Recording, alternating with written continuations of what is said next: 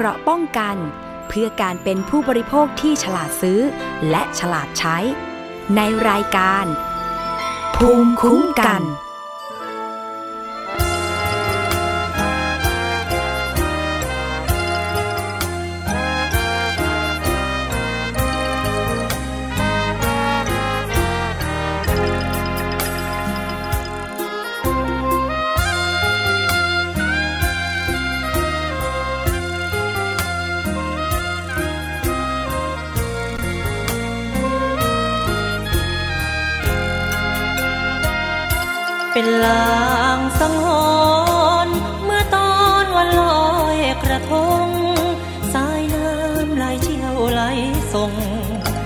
ระทงสองเราแยกทางกระทงเจ้านั้นลงไปเหมือนใจมุ่งหวัง กระทงของพี่หลงทางลอยคว้างหาทางไม่เจอ ตั้งแต่วันนั้น พี่ก็กังวลไม่หาย เฝ้าคิดกลุ่มในหัวใจ กลัวใครเข้ามาแย่งเธอกลัวพี่กับน้อง แยกทางหากันไม่เจอ กลัวใครเข้ามาพรากเธอ เหมือนดังกระทงลงทางลางร้ายวันลอยกระทง บอกเรื่องราว ว่าความรักเราอับปางเจ้าเปลี่ยนหัวใจ มีใหม่สมใจมุ่งหวัง พี่เหมือนกระทงลงทาง อ้างว้างหัวใจลอยวนเพ็นเดือนสิบสอง พี่ลงกระทง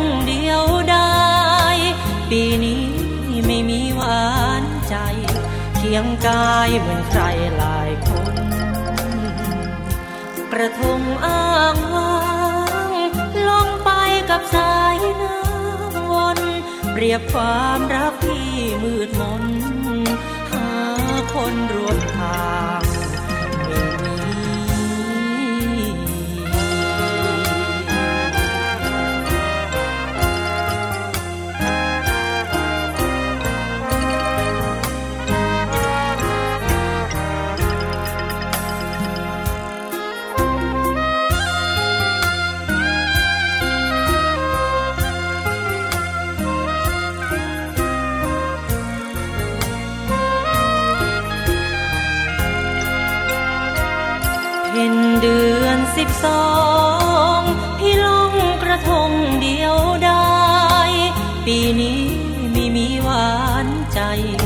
เคียงกายเหมือนใครหลายคน กระทงอ้างว้างลงไปกับสายน้ำวนเปรียบความรักที่มืดมน หาคนร่วมทาง ไม่มี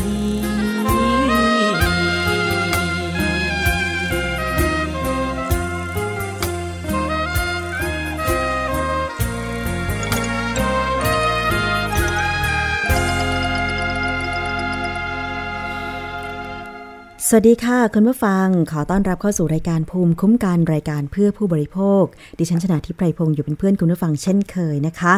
รับฟังกันได้ทางวิทยุไทย PBS www.thaipbsradio.com แอปพลิเคชัน Thai PBS Radio ค่ะ รวมถึงเพิ่มอีกหนึ่งช่องทาง ก็คือ facebook.com/thaipbsradiofan นะคะ คุณผู้ฟังสามารถที่จะส่งข้อมูลข่าวสารคำแนะนำติชมนะคะ หรือว่าเรื่องราวที่คุณอยากจะทราบ เรื่องของการคุ้มครองผู้บริโภคได้เลยนะคะ ในช่องทาง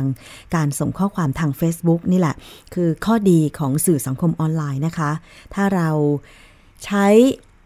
ให้เป็นประโยชน์ในการติดต่อข้อมูลข่าวสารต่างๆ แน่นอนว่ามันรวดเร็วจริง ๆ นะคะ ทุกวันนี้เวลามีข่าว ประเด็นดราม่าอะไรก็ตามเนี่ยนะคะ สังเกตว่าถ้าถูกแชร์กันไปในโลกออนไลน์แล้วล้วก็ มันไวนะคะ แป๊บเดียวไม่ถึง นาทีไม่ถึง 5 นาทีคนก็รู้กันไปในวงกว้างแล้ว อย่างตอนนี้ก็มีประเด็นเรื่องของการจอดรถขวางรถของดารานะคะ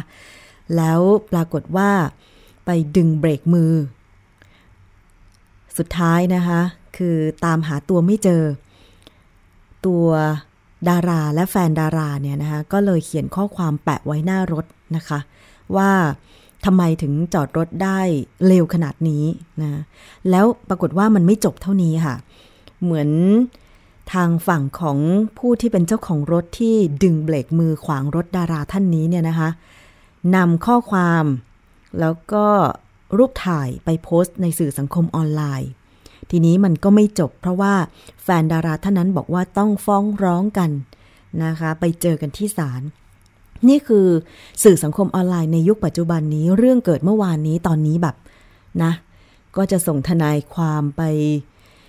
ฟ้องศาลอะไรกันแล้ว แล้วก็มีการตอบโต้กันผ่านไปผ่านมาทางสื่อสังคมออนไลน์ เพราะฉะนั้นมันก็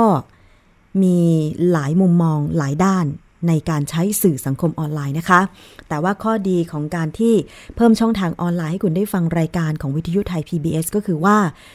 เราสามารถที่จะพบปะพูดคุยเจอเจอกันนะคะ ชอบรายการไหนฟังรายการนั้น ฟังสดไม่ทันก็ดาวน์โหลดไปฟังย้อนหลังได้ ที่เว็บไซต์ www.thaipbsradio.com มีทุกรายการเลยที่นำขึ้นไปให้ดาวน์โหลดฟังย้อนหลัง หรือว่าดาวน์โหลดไปออกอากาศย้อนหลังก็ได้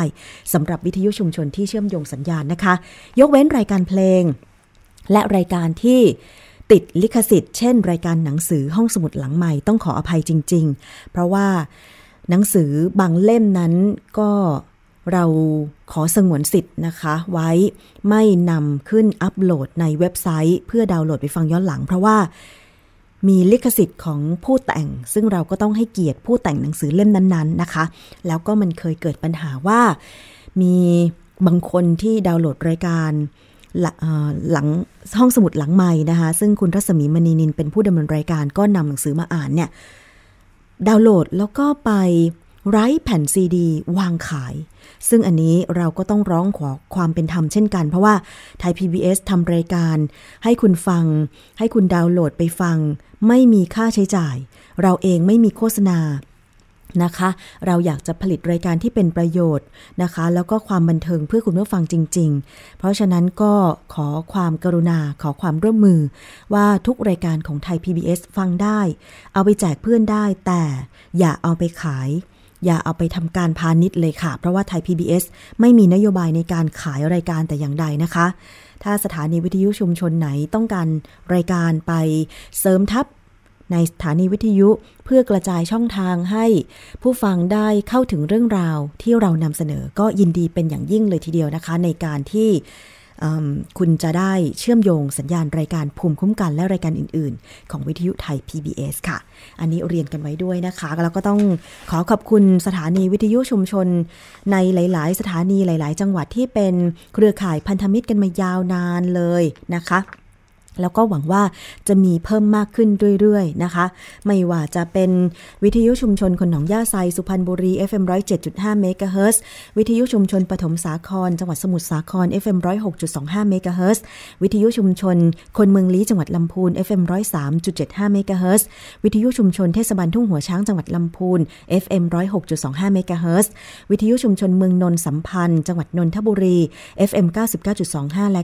90.75เมกะเฮิรตซ์วิทยุชุมชน คลื่นเพื่อความมั่นคงเครือข่ายกระทรวงกลาโหมจังหวัดตราด FM 91.5เมกะเฮิรตซ์และวิทยุในเครือ R-Radio วิทยาลัยอาชีวศึกษาทั่วประเทศที่เชื่อมโยงสัญญาณด้วยนะคะ คุณผู้ฟัง เอาละค่ะ ตอนนี้มาถึงเรื่องราวผู้บริโภคที่เราจะตามกันต่อเนื่องเลย หลังจากที่มีกระแสข่าวว่ากรมสรรพสามิตมีแนวคิดในการจัดเก็บภาษีความเค็มของอาหารต่างๆนะคะ เพื่อที่ว่าจะได้ตอบโจทย์ เพื่อให้คนไทยมีสุขภาพที่ดีนะคะ ทีนี้คนก็กังวลกันว่า เอ๊แล้วตามบ้านเรือนครัวเรือนต่างๆ ที่ไปซื้อเกลือซื้อน้ำปลาซื้ออะไรมาปรุงอาหารเนี่ยจะถูกเก็บภาษีไหม อันนี้ไม่ต้องนะคะ คุณผู้ฟัง คือเขาเนี่ยกำลังเล็งว่าอุตสาหกรรมอาหารเนี่ยที่ใช้โซเดียม ที่ใช้อะไรก็ตามที่ให้ความเค็มในปริมาณมากๆเนี่ยนะคะ เพื่อที่จะให้อุตสาหกรรมอาหารเหล่านั้นเนี่ยลดโซเดียมที่จะใส่ลงไปในอาหารหรือขนม ก็เลยต้องมีการจัดเก็บภาษีนะคะ ให้เขาลดปรับสูตรในการลดความเค็มลง เขาจะได้ไม่ต้องเสียภาษีนะคะคุณผู้ฟัง ซึ่งแนวคิดนี้นะคะกำลังอยู่ระหว่างการศึกษา และทางสถาบันอาหารนะคะ ก็มองว่าธุรกิจ SME ด้านอาหาร แล้วก็วิสาหกิจชุมชนเนี่ยก็ควรจะใช้โอกาสนี้ ในการปรับสูตรอาหาร ผ่านการใช้เทคโนโลยี นวัตกรรมและงานวิจัย เพื่อตอบโจทย์เทรนด์ของผู้บริโภค อาหารสุขภาพของโลก แล้วก็ใช้เป็นจุดแข็งขยายตลาดส่งออกอาหารเพิ่มขึ้นนะคะ ซึ่งสุดท้ายก็จะส่งผลดีกับผู้บริโภคนี่แหละค่ะว่า เมื่ออุตสาหกรรมอาหารปรับลดสูตรอาหารลดความความเค็มลง คนทานก็จะได้ไม่ต้องทานโซเดียม ไม่ต้องทานความเค็มเพิ่มมากขึ้น แล้วก็ลดการเจ็บป่วยโรคภัยไข้เจ็บต่างๆ ที่จะตามมาด้วย ไปฟังเรื่องนี้รายงานจากผู้สื่อข่าวของไทย PBS ค่ะเครื่องแปรรูปอาหารที่สามารถผลิตขนมขบเคี้ยวข้าวโพดอบกรอบข้าวพองได้โดยไม่ผ่านกระบวนการทอด แต่ใช้นวัตกรรมสมัยใหม่ แค่ใส่แป้งข้าวโพดไม่ถึง 1 นาทีก็จะกลายเป็นข้าวพองนำมาใส่ขนมเพิ่มมูลค่าเพิ่มให้อาหาร หรือนำผงบุกมาผลิตเป็นข้าว ซึ่งดีต่อสุขภาพเพราะคาร์โบไฮเดรตต่ำและยังสามารถเพิ่มฟังก์ชัน ปรับสูตรอาหารให้เข้ากับเทรนอาหารเพื่อสุขภาพ เช่น ปริมาณความหวาน ส่วนผสมของเกลือหรือโซเดียมไม่ให้มากเกินไป ทางสถาบันอาหารยืนยันนะคะว่า ผู้ประกอบการสามารถที่จะใช้เทคโนโลยีนวัตกรรมมาปรับสูตรอาหาร ให้ตรงกับตามเทรนคนรักสุขภาพได้มากขึ้นนะคะ แต่ว่าก็ต้องอาศัยกลไกของภาครัฐเข้ามาขับเคลื่อน ซึ่งถ้าหากว่าทำได้ก็สามารถที่จะยกระดับมูลค่าสินค้าได้หลายเท่าตัว และยังต่อยอดสามารถส่งออกได้ด้วยค่ะเครื่องแปรรูปอาหารชนิดนี้นำเข้าจากจังหวัดมิเอะประเทศญี่ปุ่น เพื่อนำมาถ่ายทอดให้ SME ไทย รู้จักวิธีเทคโนโลยีทำสูตรอาหารสุขภาพ เช่นเดียวกับญี่ปุ่น ผู้อำนวยการสถาบันอาหารระบุว่าผู้ประกอบการจะเป็นต้องปรับทั้งสูตรอาหารและการผลิตตามเทรนด์ของโลก และปรับตัวก่อนรับภาษีที่เพิ่มขึ้น เพราะรัฐบาลมีแนวทางจะเก็บภาษีจากค่าความเค็มในอาหารหรือโซเดียม เช่นเดียวกับการเก็บภาษีจากค่าความหวานในเครื่องดื่ม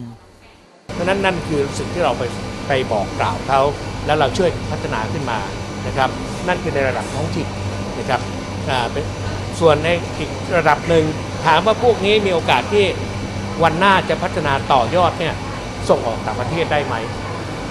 ทำได้ครับ แต่การลงทุนเทคโนโลยีปรับสูตรอาหารต้องใช้งบสูง รัฐบาลยืนยันว่านอกจากช่วยเหลือเงินทุน จะนำงานวิจัยสูตรอาหารสุขภาพ และเทคโนโลยี ลงไปถ่ายทอดให้ SME วิสาหกิจชุมชน โดยจะต่อยอดดึงวัตถุดิบหลักในท้องถิ่นมาผลิตเครื่องไม้เครื่องมือเหล่านี้เนี่ยมันคือเครื่องมือนะครับ แต่มันต้องมีความรู้ เรื่องของสูตร เรื่องของการเตรียมวัตถุดิบเรื่องของอะไรนะครับ เรื่องเรื่องเหล่านี้เป็นเรื่องที่สถาบันอาหารจะสามารถทำงานกับท่านร่วมกับท่านได้ แม้ว่าการจัดเก็บภาษีสำหรับอาหารที่ไม่ดีต่อสุขภาพจะเป็นภาระกับผู้ประกอบการโดยเฉพาะรายเล็ก แต่สถาบันอาหารมองว่า หากรัฐให้ความรู้ผ่านงานวิจัย และเทคโนโลยี ยังสามารถใช้จุดแข็ง การผลิตอาหารแปรรูปโซเดียมต่ำขยายตลาดส่งออกได้เพิ่มขึ้นอีกทาง สิริพักกมลไตรตึงตีคูณไทย PBS รายงาน ค่ะ และเสียงจากรายงานนะคะ ก็คือเสียงของคุณยงวุฒิสาวพฤกษ์ผู้อำนวยการสถาบันอาหารกระทรวงอุตสาหกรรมค่ะ และอีกเสียงหนึ่งก็คือเสียงของคุณสมชายหานหิรัน รัฐมนตรีช่วยว่าการกระทรวงอุตสาหกรรมนั่นเองนะคะ ขอบคุณรายงานชิ้นนี้ผู้สื่อข่าวไทย PBS ก็คือคุณสิริพักกมลไตรตรึงคุณค่ะ ซึ่งเรื่องนี้นะคะเราจะตามกันต่อ เพราะว่าหลายคนเนี่ยอาจจะกังวลนะคะแต่จริงๆแล้วผู้บริโภคทั่วไปที่ไม่ใช่ผู้ผลิตอาหารในระบบอุตสาหกรรมไม่ต้องกังวลเลย เพราะว่าแหมเราซื้อเกลือบางคนเนี่ยไม่ได้ทำกับข้าวที่บ้านนะ ดิฉันถามน้องๆ ปรากฏว่าซื้อเกลือมาตั้งแต่ต้นปีตอนนี้เนี่ยถุงหนึ่งยังใช้ไม่หมดคือถุงเล็กๆอะ่ะเล็กสุดนะคะ แต่ว่าคุณผู้ฟังเราใช้น้ำปลา เราใช้ปลาร้า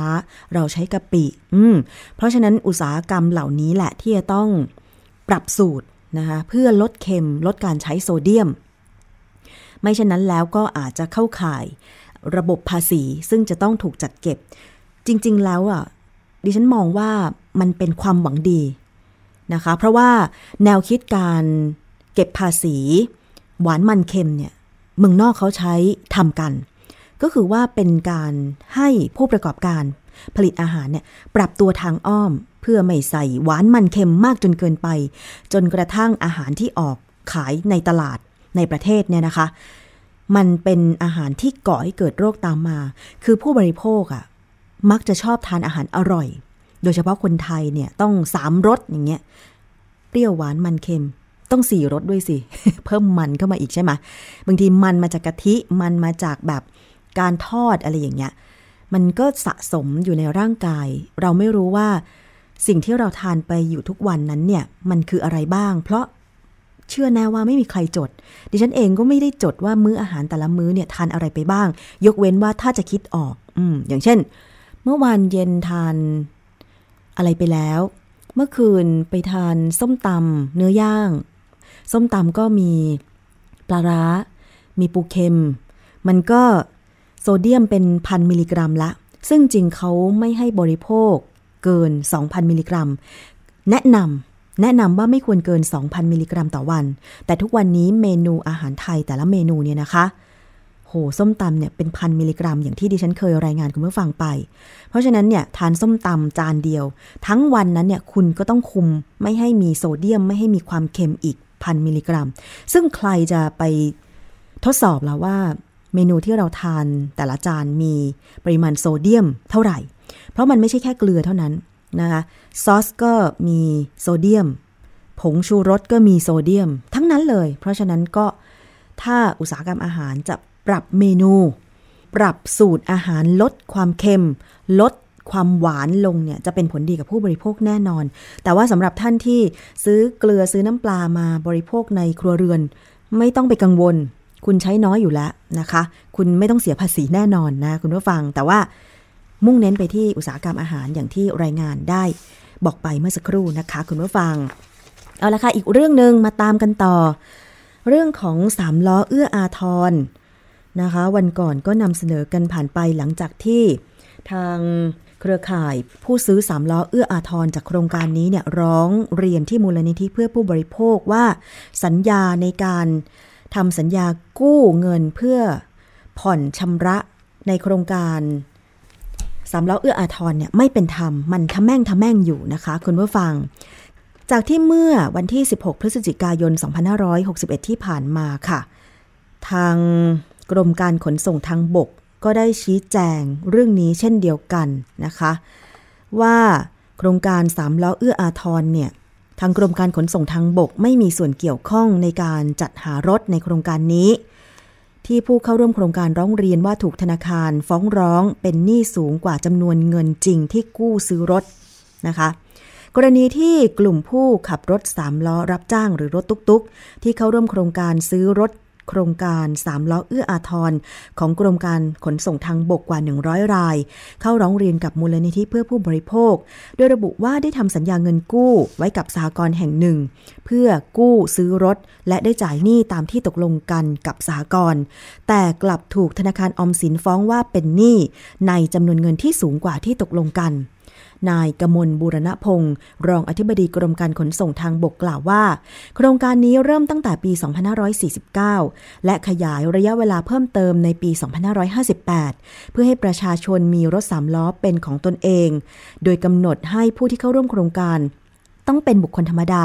มีภูมิลำนาอยู่ในกรุงเทพ ไม่มีชื่อครอบครองรถสามล้อภายใน 180 วัน และห้ามจำหน่ายจ่ายโอน เป็นระยะเวลา 2 ปี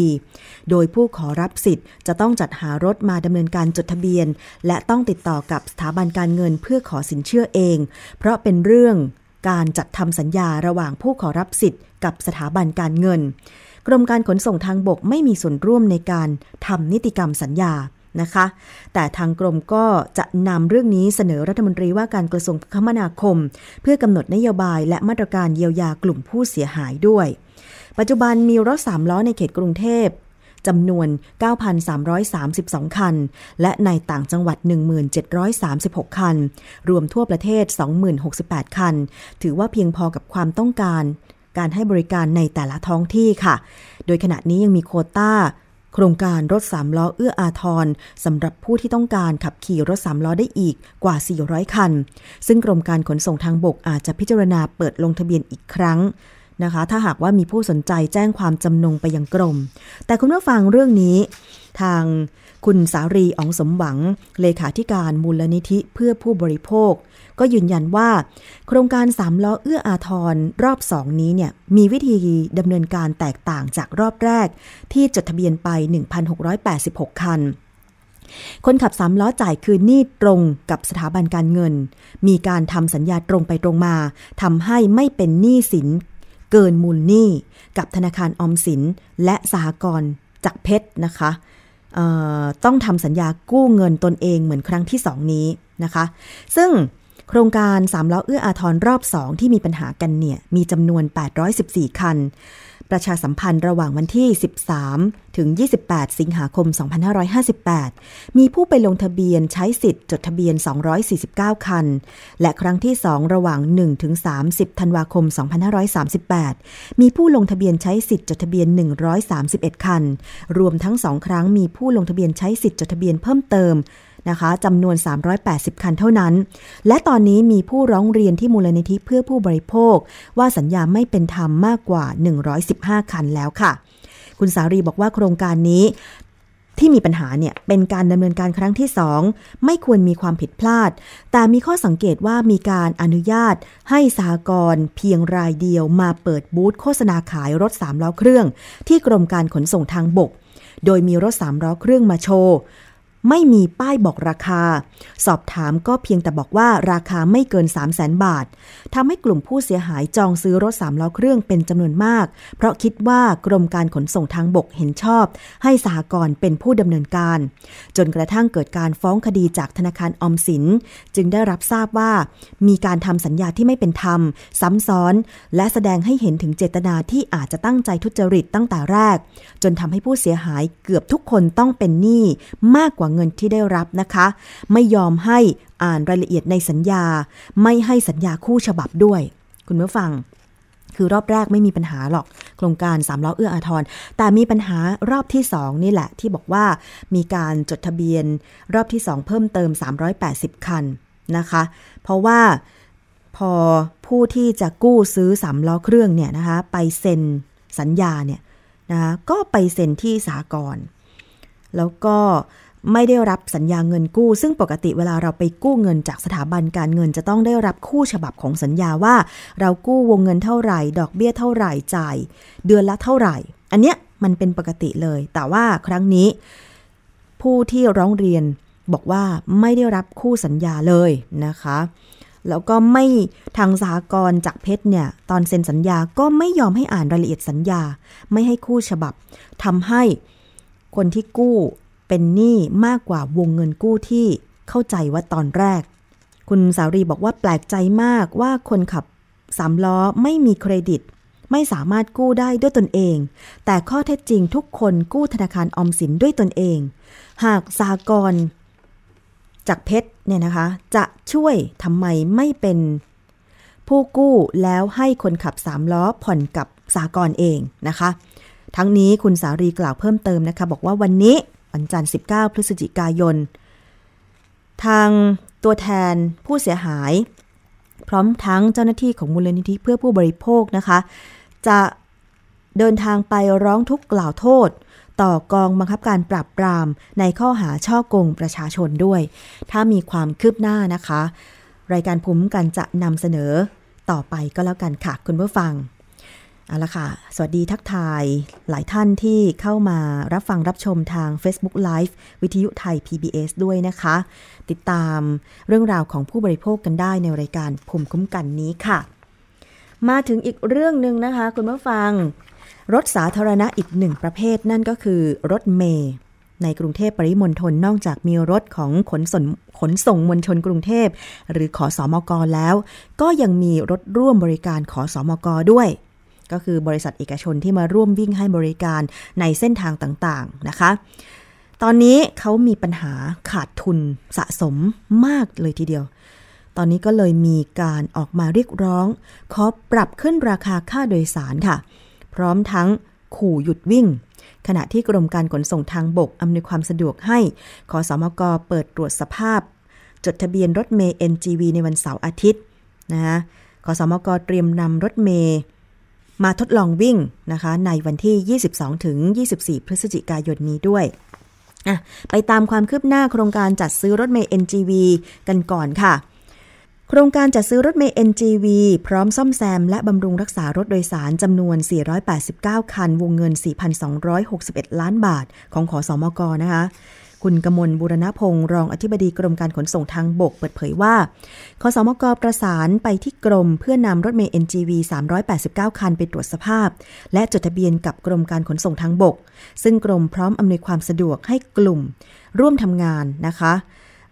ให้บริษัทกลุ่มร่วมทำงาน SCN CHO เนี่ยนะคะ ที่มีบริษัทช ทวีจำกัดมหาชน และ บริษัทสแกนอินเตอร์จำกัดมหาชน ซึ่งเป็นคู่สัญญาของขอสมก ที่จะนำรถ NGV ไปตรวจสภาพ และไปจดทะเบียนในวันหยุดเสาร์อาทิตย์ เพื่อหลีกเลี่ยงความหนาแน่นนะคะ อันนี้ก็อำนวยความสะดวกเพราะคุณผู้ฟังเชื่อไหมว่า ถ้าเกิดว่าจะต้องนำรถเมล์ NGV หลายร้อยคัน ไปจดทะเบียน ไปตรวจสภาพที่กรมการขนส่งทางบก ถ้าเป็นสำนักงานใหญ่ก็ที่จะดุจักใช่ไหมรถมันจะติดแค่ไหน เพราะฉะนั้นก็อำนวยความสะดวกให้ไป วันเสาร์อาทิตย์ได้นะคะทางด้านนายสุรเดชทวีแสงสกุลไทย กรรมการผู้จัดการใหญ่และประธานเจ้าหน้าที่บริหารบริษัทบริษัทชอทวีจำกัดมหาชนนะคะหรือชอกล่าวบอกว่า หลังจากที่ได้นำรถเมย์100 คันไปตรวจสภาพและจดทะเบียน หลังจากนั้นจะนำรถเมย์อีก 2 คัน ไปทดลองวิ่งในเส้นทางเดินรถขอสมกเป็นเวลา 2 วัน เพื่อทดสอบประสิทธิภาพของรถ และส่งมอบรถให้กับขอสมกตรวจรับในวันที่ 27 พฤศจิกายน คาดว่าจะส่งมอบรถครบในเดือนในเดือนมีนาคม 2562 นะคะ คุณผู้ฟัง ขณะที่ในวันที่ 19 พฤศจิกายนนี้ค่ะ กลุ่มรถร่วมขอสมก จะเดินทางไปยังกระทรวงคมนาคม เพื่อทวงถามกรณีที่ได้ยื่นขอปรับขึ้นราคาค่าโดยสาร โดยนางพัทรวดีกล่อมจรูน นายกสมาคมผู้ประกอบการรถโดยสารประจำทาง เปิดเผยว่า ตัวแทนจากสมาคมพัฒนารถร่วมบริษัทเอกชน และผู้ประกอบการรถร่วมขอสมกรายย่อยหมวดหนึ่งนะคะจะเดินทางไปเพื่อทวงถามกรณีที่ ได้ขอยื่นปรับขึ้นราคาค่าโดยสารรถร้อน 3 บาทจาก 9 บาท เป็น 12 บาทต่อเที่ยวเนี่ยนะคะ คืบหน้าเป็นยังไง และก็ส่วนของรถปรับอากาศ ก็ขอปรับเพิ่มระยะทางละ 2 บาท ราคาเริ่มต้นเพิ่มจาก 13 บาทต่อเที่ยวเป็น 15 บาทต่อเที่ยวเนี่ยนะคะ ได้ยื่นหนังสือไปแล้วต่อนายอาคมเติมพิทยาภัยศิษย์รัฐมนตรีว่าการกระทรวงคมนาคมหนึ่งฉบับ และส่งตัวแทนไปยื่นต่อนายกรัฐมนตรีอีกหนึ่งฉบับ เนื่องจากกระทรวงคมนาคมไม่ทำตามสัญญา และหากไม่มีการพิจารณาเรื่องดังกล่าวภายในเดือนธันวาคม 2561 นี้ สมาชิกบางส่วนจะหยุดเดินรถเขาบอกอย่างนั้นนะคะอะอันนี้ก็เดี๋ยวถ้ามีความคืบหน้า กรณีรถร่วมขอสอมกเดินทางไปทวงถาม กรณียื่นขอปรับราคาค่าโดยสารไปจะเป็นอย่างไร ถ้ารถร้อนจะปรับเพิ่ม 9 บาทเป็น 12 บาท รถแอร์ปรับเพิ่มระยะละ 2 บาท ผู้โดยสารเห็นด้วยหรือไม่นะคะ ซึ่งอะเดี๋ยวเราก็ว่ากันไปตามนี้แหละ แต่ถ้าพูดถึงในส่วนของสภาพรถตอนนี้นะคุณเมื่อฟัง ทั้งขอสอมกและรถร่วมขอสอมกเนี่ยเรียกได้ว่า บางคันบางสายรถร่วมขอสอมกก็สภาพดีกว่านะ แต่ตอนนี้เนี่ยเรามารอลุ้นกันว่ารถเมย์ NGV ที่จะส่งมอบให้ทางขอสอมกเพื่อนำไปวิ่งเนี่ยนะคะ จะ ทันเดือนมีนาคม 2562 หรือเปล่า เพราะว่าดิฉันเองเมื่อสุดสัปดาห์ที่ผ่านมาก็ได้มีโอกาสนั่งรถเมย์ปรับอากาศนะคะต้องบอกว่าเก่ามาก คุณผู้ฟังมันผุผุพังพังเสียงดังละวิ่งวิ่งไปนี่แบบสั่นรุดอย่างนี้เลยนะ คุณผู้ฟังนะอะก็เอาเป็นว่าถ้าสภาพรถเมย์ดีบริการดีขึ้น แล้วก็จะขอปรับค่าโดยสารเนี่ย ถ้าเป็นดิฉันดิฉันก็ไม่ว่าอะไรนะ คุณผู้ฟังท่านอื่นล่ะที่ต้องใช้รถเมย์เป็นประจำทุกวันเนี่ยจะว่าอะไรหรือเปล่านะคะเอาละค่ะนี่คือระบบขนส่งมวลชนของประเทศไทยนะคะ ผู้ที่ใช้ก็ต้องร่วมกันแสดงความคิดเห็น มีปัญหาเรื่องขนส่งมวลชน ร้องเรียนไปที่สายด่วนของกรมการขนส่งทางบกนะคะ โทรศัพท์ 1584 ค่ะ ช่วงนี้ เราไปเข้าสู่ช่วงคิดก่อนเชื่อกับดรแก้วกังสดานอัมภัย นักพิษวิทยาที่จะนำข้อมูล วิจัยทางด้านวิทยาศาสตร์ มาพูดคุยกันล้วนๆเลยนะคะ วันนี้เรื่องของน้ำผลไม้ ใครที่คิดว่าตัวเองไม่ชอบทานผลไม้หรือไม่ค่อยได้ซื้อผลไม้เป็นกิโลกิโลมาทานเนี่ยนะคะ ไปซื้อน้ำผลไม้มาดื่ม อืม จะดีไหมมันคงได้อาหาร ได้สารอาหารครบเหมือนกันแหละน่ะแต่ต้องฟังเรื่องนี้เลยค่ะทำไมน้ำผลไม้ จึงดีไม่พอต่อสุขภาพค่ะ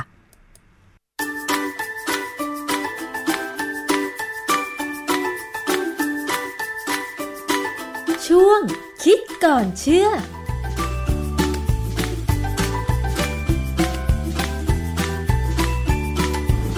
หลายคนนะคะอาจจะคิดว่าถ้าเกิดเราไม่ สามารถที่จะไปซื้อผลไม้มากินได้เนี่ยนะคะ ก็อาจจะไปซื้อน้ำผลไม้มาดื่ม ก็คงจะได้สารอาหาร ประเภทเดียวกันครบเหมือนกัน แต่จริง ๆ แล้วเรามาลองดูความจริงค่ะว่า การดื่มน้ำผลไม้บางทีก็อาจจะดีไม่พอเหรอคะอาจารย์ผมว่าดีไม่พอ เพราะว่ามันมีเหตุผลค่ะยังคืไงคะคือเวลาเวลาเราดูหนังเนี่ยนะค่ะน้ำนางเอก น้ำส้มน้ำส้มใช่ปะแต่น้ำส้มที่นางเอกดื่มเนี่ย เราดูในหนังเนี่ยฮะมันเป็นน้ำจากกล่องอื มมันไม่ใช่น้ำส้มแบบที่คั้น คือถ้าคั้นมาเนี่ย มันก็ยังไม่ดีเท่าไหร่หรอกแต่มันก็ยังพอมีนู่นมีนี่บ้างค่ะนะแต่มันก็จะไม่ดีเท่ากินส้มทั้งผลอืมนะแต่ว่าจะเป็นน้ำน้ำนางเอกในหนังเนี่ย เป็นน้ำจากกล่องซึ่งเป็นมีอาจจะมีน้ำผลไม้สักสามสิบเปอร์เซ็นต์ค่ะแต่งกลิ่นแต่งรสค่ะแล้วก็น้ำตาลดิฉันเคยกินนะอาจารย์น้ำส้มเข้มข้น เขาจะบอกว่าน้ำส้มอะไรบ้าง แล้วอือฮึเขาจะบอกเลยว่า แต่งนู่นแต่งนี้อือฮึซึ่ง ก็เป็นหน้าที่ของน้ำน้ำน้ำเอ่อน้ำผลไม้อุตสาหกรรมค่ะเขาต้องทำให้มันมีมาตรฐานเหมือนกันตลอดค่ะ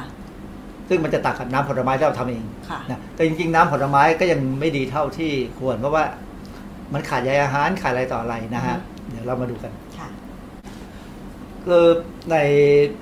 ตำราหรือในอะไรก็ตามเนี่ยในเน็ตก็ตามก็จะพูดตลอดเวลาว่า ตลอดเวลาว่าน้ำผลไม้เนี่ยขาดองค์ประกอบสำคัญจากผลไม้ค่ะ ก็เราได้แต่น้ำกับรสชาติบางอย่าง แล้วก็หวานๆนิดๆหน่อยๆออกส่วมานมากจะหวานกับเปรี้ยว คือถ้าเป็นแบบเราเคยเห็นนะตามที่ร้านสะดวกซื้อก็จะมีแบบเนี้ย คือมันก็จะเป็นน้ำผลไม้แล้วผสมนู่นผสมนี่ค่ะนะให้มันมาตรฐานแล้วก็มีรสชาติและที่คืออันที่หนึ่งที่สำคัญคือความหวานใช่ซึ่งมันจะติดคือคือมนุษย์เนี่ยชอบความหวานอือฮึนะติดใจถ้าอะไรหวานๆเนี่ยจะชอบ ในขณะที่น้ำผลไม้จริงๆอาจจะไม่หวานเท่าไหร่ค่ะไอ้สิ่งที่บอกว่าหายไปก็คือใยอาหาร ที่ได้จากผลไม้สดนั่นเองใช่ไหมใยอาหารมีสองอย่าง อันหนึงผมให้คำจำกัดความง่ายๆว่าอุ้มน้ำดี ซึ่งเวลาฝรั่งใช้คำว่า soluble fiber ซึ่งซึ่งอันนี้เป็นศัพท์ที่ใช้ผิด เพราะว่าใยอาหารจริงมันไม่ละลายน้ำหรอกมันอุ้มน้ำค่ะมันละลายไม่ได้ ถ้าละลายได้หมายความว่า เวลาเราบอกว่าละลายน้ำได้เนี่ย มันต้องเป็นเนื้อเดียวกับน้ำอืมอันนี้คือเคมีเลยนะเอ่ออีก ใยอาหารอีกแบบหนึ่งอุ้มน้ำได้พอประมาณคือ insoluble fiber อย่างที่บอกว่าคือฝรั่งใช้ผิดมาตลอดแล้วก็เป็นที่ยอมรับอะว่าเอาผิดก็ผิด แต่เข้าใจกันว่าอะไร คืออุ้มน้ำได้พอประมาณเนี่ย มันก็คืออุ้มได้บ้างไม่แต่ไม่ดีผมยกตัวอย่างง่ายๆเวลาเราดูที่ใบคะน้าค่ะ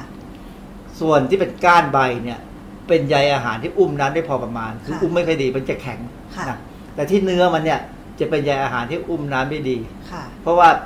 มันจะนิ่มที่ใบเขียวๆมันนะนะคะ ๆ ตัวเนื้อตัวเนื้อใบ ค่ะ หรือไม่ว่าจะกล่ำปลีหรืออะไรพวกเนี้ยนะ ค่ะ มันก็มีอาการเดียวกัน ซึ่ง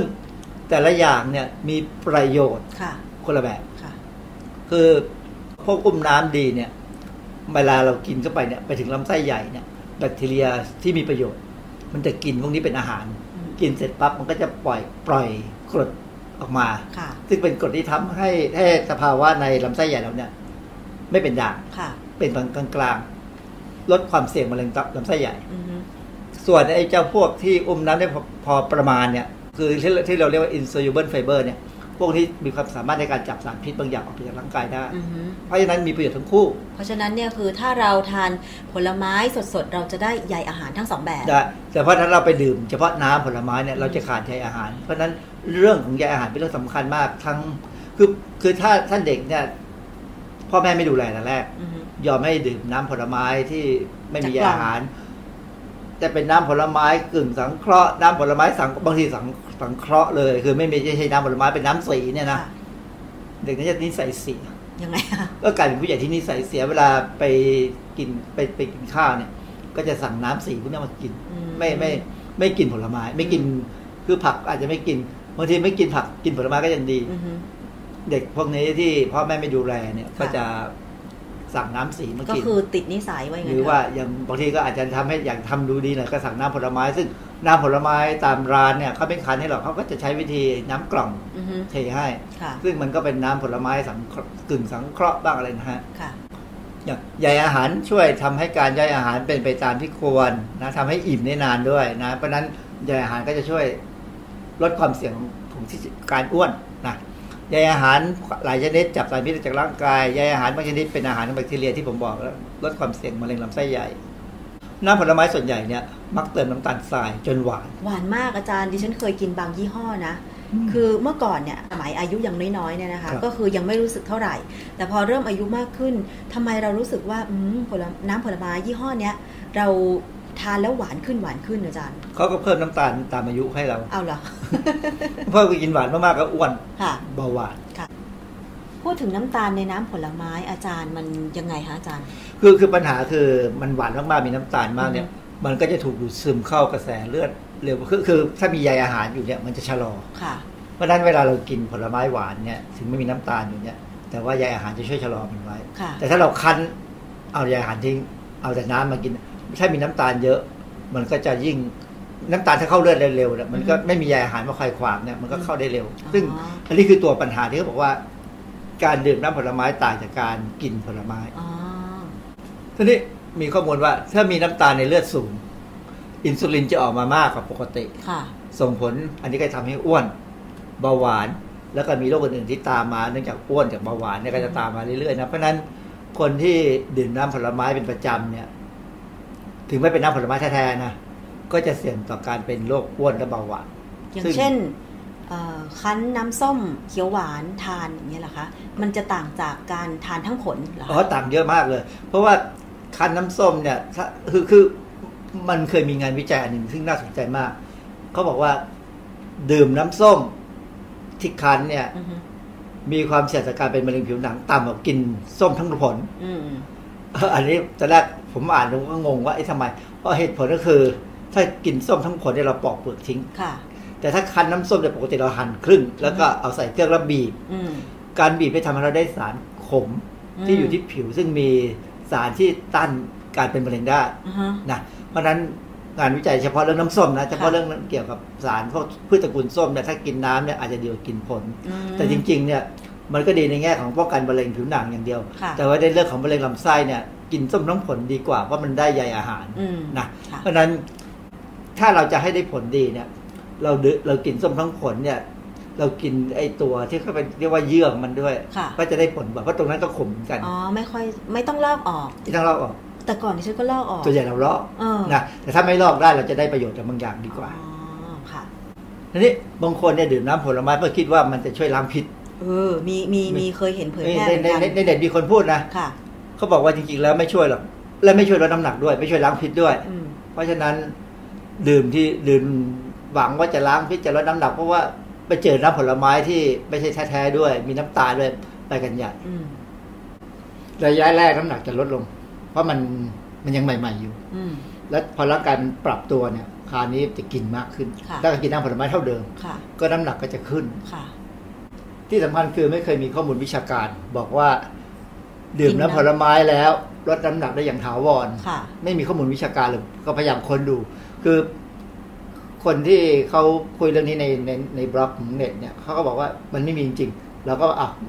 อย่าเพิ่งเชื่อค่ะนะไม่เชื่อเขาใช้ใช้ความสามารถในการค้นข้อมูล เพราะว่าผมมี account ของมหาลัยมหิดลเนี่ยค่ะเราสามารถเข้าไปดูบทความวิชาการที่ตีพิมพ์ได้ ไม่มีจริงๆหาไม่ได้นะคนแล้วเออก็จริงอย่างที่เขาพูดว่า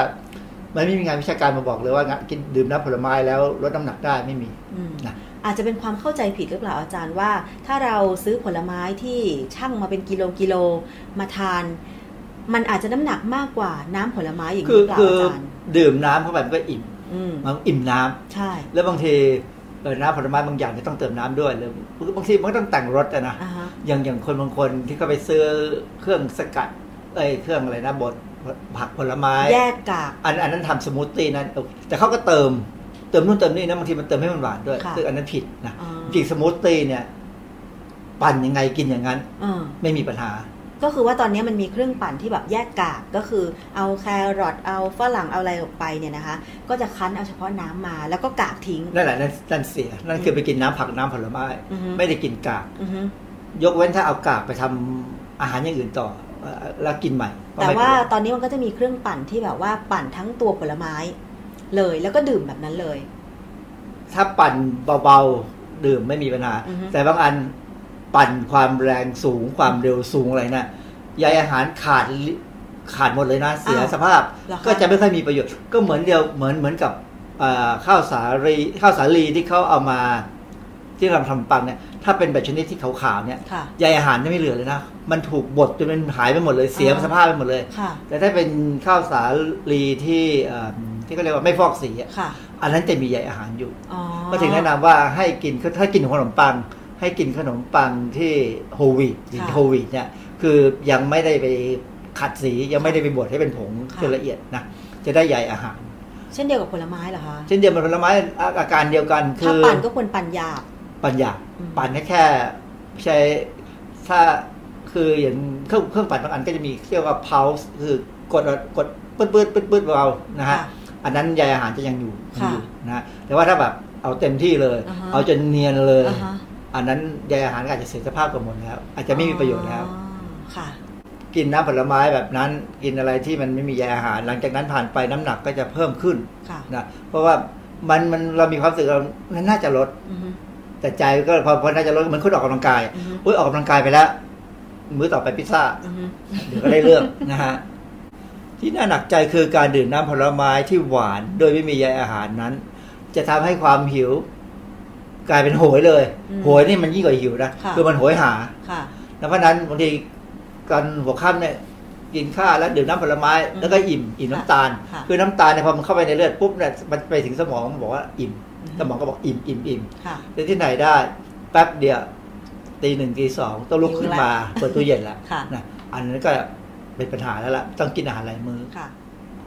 หิวโหยเมื่อไหร่ก็ตามเนี่ยมันจะกินอะไรได้มากขึ้นกว่านี้ใช่ ดิฉันเคยเป็นอาจารย์อืมมีอยู่ช่วงหนึ่งที่คิดว่าจะต้องควบคุมน้ำหนัก คือทานอาหารเย็นก็ทานแหละ แต่ว่าทานน้อย แล้วก็ดื่มนมนะคะ เป็นนมรสจืดไป แต่ปรากฏว่าหลังเที่ยงคืนอย่างอาจารย์บอกโหยอีกแล้ว คือวิธีแก้ปัญหาง่ายๆก็คือ กินเย็นให้น้อยลงไปเลยอือฮึแล้วก่อนนอนอาจจะต้องกินข้าวต้มสักหน่อย แต่อย่าเพิ่งหลับนะอือฮึคืออย่างที่เราเคยบอกว่า ถ้าหลับหลังอาหารก่อนสองชั่วโมงเนี่ย เสี่ยงกับปัญหาต่างๆหลายๆอย่างค่ะเกี่ยวกับเขาบอกถึงขั้นว่าตายเร็วกว่าปกติอือฮึนะเพราะฉะนั้นต้องกินอาหารก่อนหลับสองชั่วโมงแต่ว่า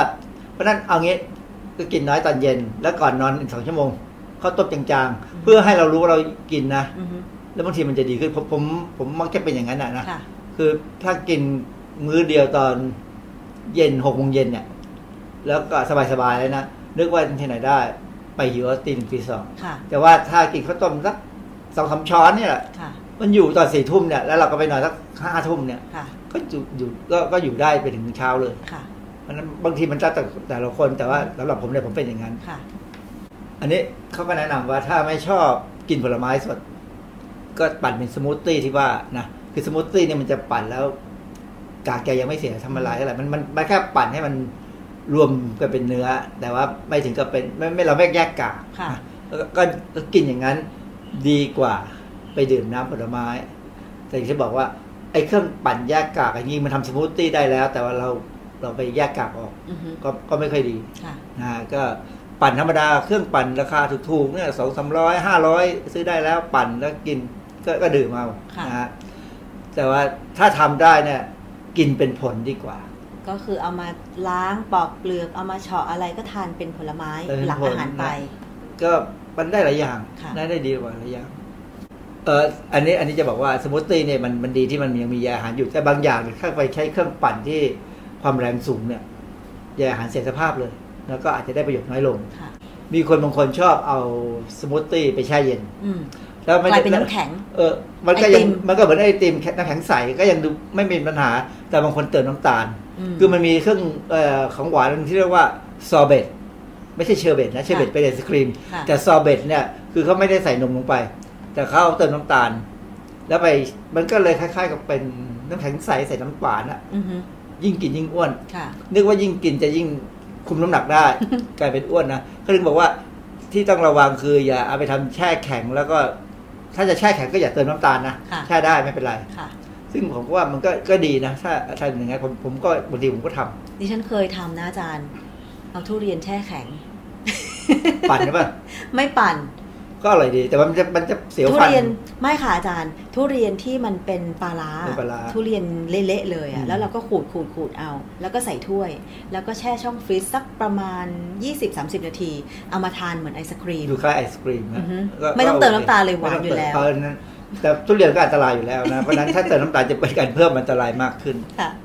สุดท้ายเนี่ยถ้ามันอยากดื่มจริงอือฮึอืมกระหาย ถ้าไม่ได้ดื่มแล้วมันจิตใจว้าวุ่นเนี่ย ดื่มนิดนึง พอรู้รสอือฮึนะที่ผมบอกผมพยายามบอกตลอดเวลาว่า ถ้ามันอยากจริงเอาพอรู้รสอย่าค่ะกินแกงกะทิช้อนสองช้อนพอพอรู้รสค่ะนะอย่าให้หมดชามอือฮึเพราะฉะนั้นเวลาจะกินแกงกะทิไปหลายคนสั่งชามเดียวค่ะแล้วตักแบ่งกันเลยอ่าฮะเอาแค่นี้แหละจริงๆจำแล้กัวดจริง ๆ แล้วร้านอาหารน่ะถ้าจะให้ดีนะ ควรทำแกงกะทิที่ถ้วยน้อยๆอะถ้วยน้อยๆแค่เนี้ยคือทุกวันนี้ร้านอาหารบางร้านนะชามใหญ่เบ้อเร่อชามเลใหญ่ย แล้วก็เวลาเราไปคนหรือสองคนอย่างเงี้ยเราอยากกินหลายอย่างสักประมาณ 6 อย่าง แต่เผอิญว่าดูชามแล้วมันใหญ่มากทำให้เราสั่งได้แค่ 3 อย่างอาจารคือย์ผมเคยมีประสบการณ์นะที่ตอนนั้นไปที่ที่อยู่ตอนอยู่อเมริกาเนี่ยไปที่ MIT แล้วเขาก็มีโรงอาหารปรากฏว่าผมสังเกตว่าอาหารเขาทำจะเป็นถ้วยเล็กๆหมดอือฮึใครอยากกินเยอะหยิบหลายถ้วยอ๋อแล้วมันมันก็ดีที่ว่าเราไม่ต้องจ่ายเยอะ ถ้าเราใช่ไม่ต้องการกินเยอะแต่ค่ะว่าใครขยันพวก พวกคนตัวใหญ่ก็จะกินเยอะไข่เจียวก็เขาก็หั่นเขาก็แบ่งเล็กๆกันนะค่ะใส่ถ้วยเล็ก ๆ แล้วก็อ่าฮะใครอยากกินมากกินน้อย ข้าวก็เป็นถ้วยๆถ้วยๆถ้วยอือฮึซึ่งผมว่าอันนั้นเมืองไทยถ้าจะทำอย่างนั้นบ้างอือฮึมันจะทำให้เรา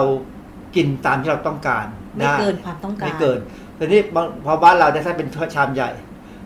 เราก็มักจะเสียได้ตังค์อือฮึซื้อมาแล้วต้องกินให้หมดท้องแตกดีกว่าของเสียนะซึ่งอันตรายมากนะใช่เพราะฉะนั้นก็มันก็เหมือนกับน้ำผลไม้เนี่ย ถ้าอยากกินจริงๆทนไม่ไหววันไหนอยากกินน้ำดำค่ะอยากกิน ไอ้พวกซาซ่าเอาซะหน่อย แต่ว่าขวดเล็กขวดเดียวหลาย ๆ คนอือฮึนะไม่ใช่ว่าหลาย ๆ คน ไม่ใช่คนเดียวหลายๆขวด บางทีดิฉันก็เป็นนะ แต่ว่าจะพยายามที่ว่ากินแค่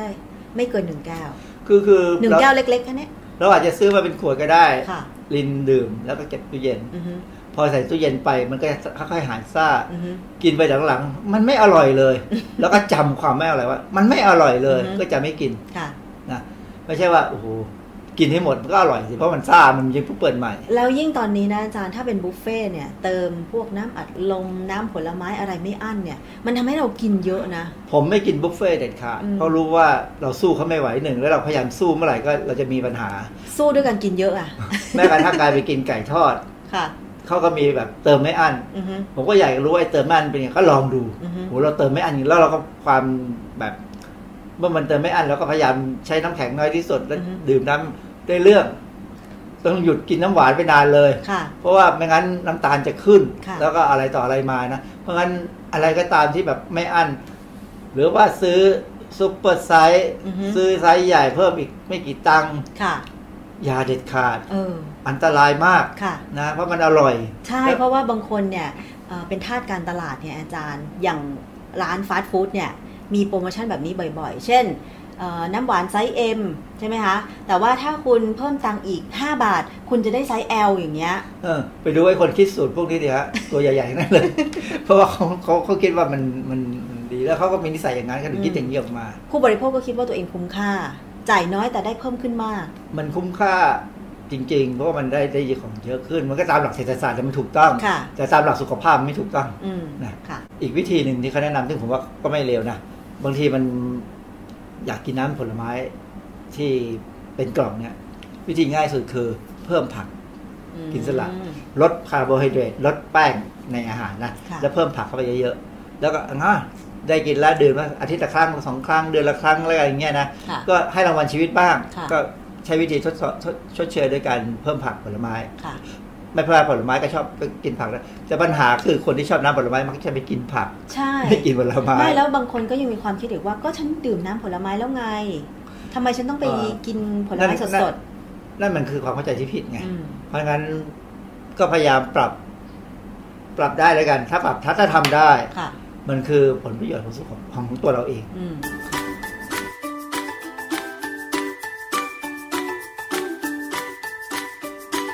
ช่วงคิดก่อนเชื่อ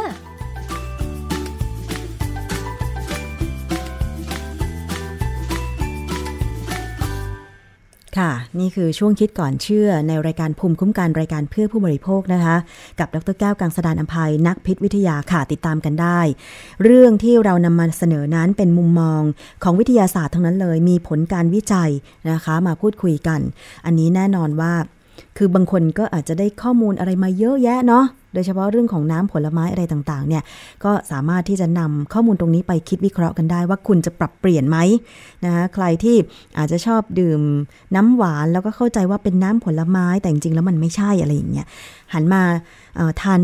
รับประทานผลไม้ดีกว่า รับประทานผลไม้สดๆกันดีกว่านะคะ เอาละค่ะ ช่วงนี้ก็หมดเวลาแล้ว ขอบคุณมากเลยสำหรับการติดตามรับฟัง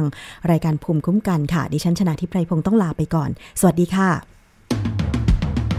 ติดตามรับฟังรายการย้อนหลังได้ที่เว็บไซต์และแอปพลิเคชันไทย PBS Radio ไทย PBS Radio วิทยุข่าวสารสาระ เพื่อสาธารณะและสังคม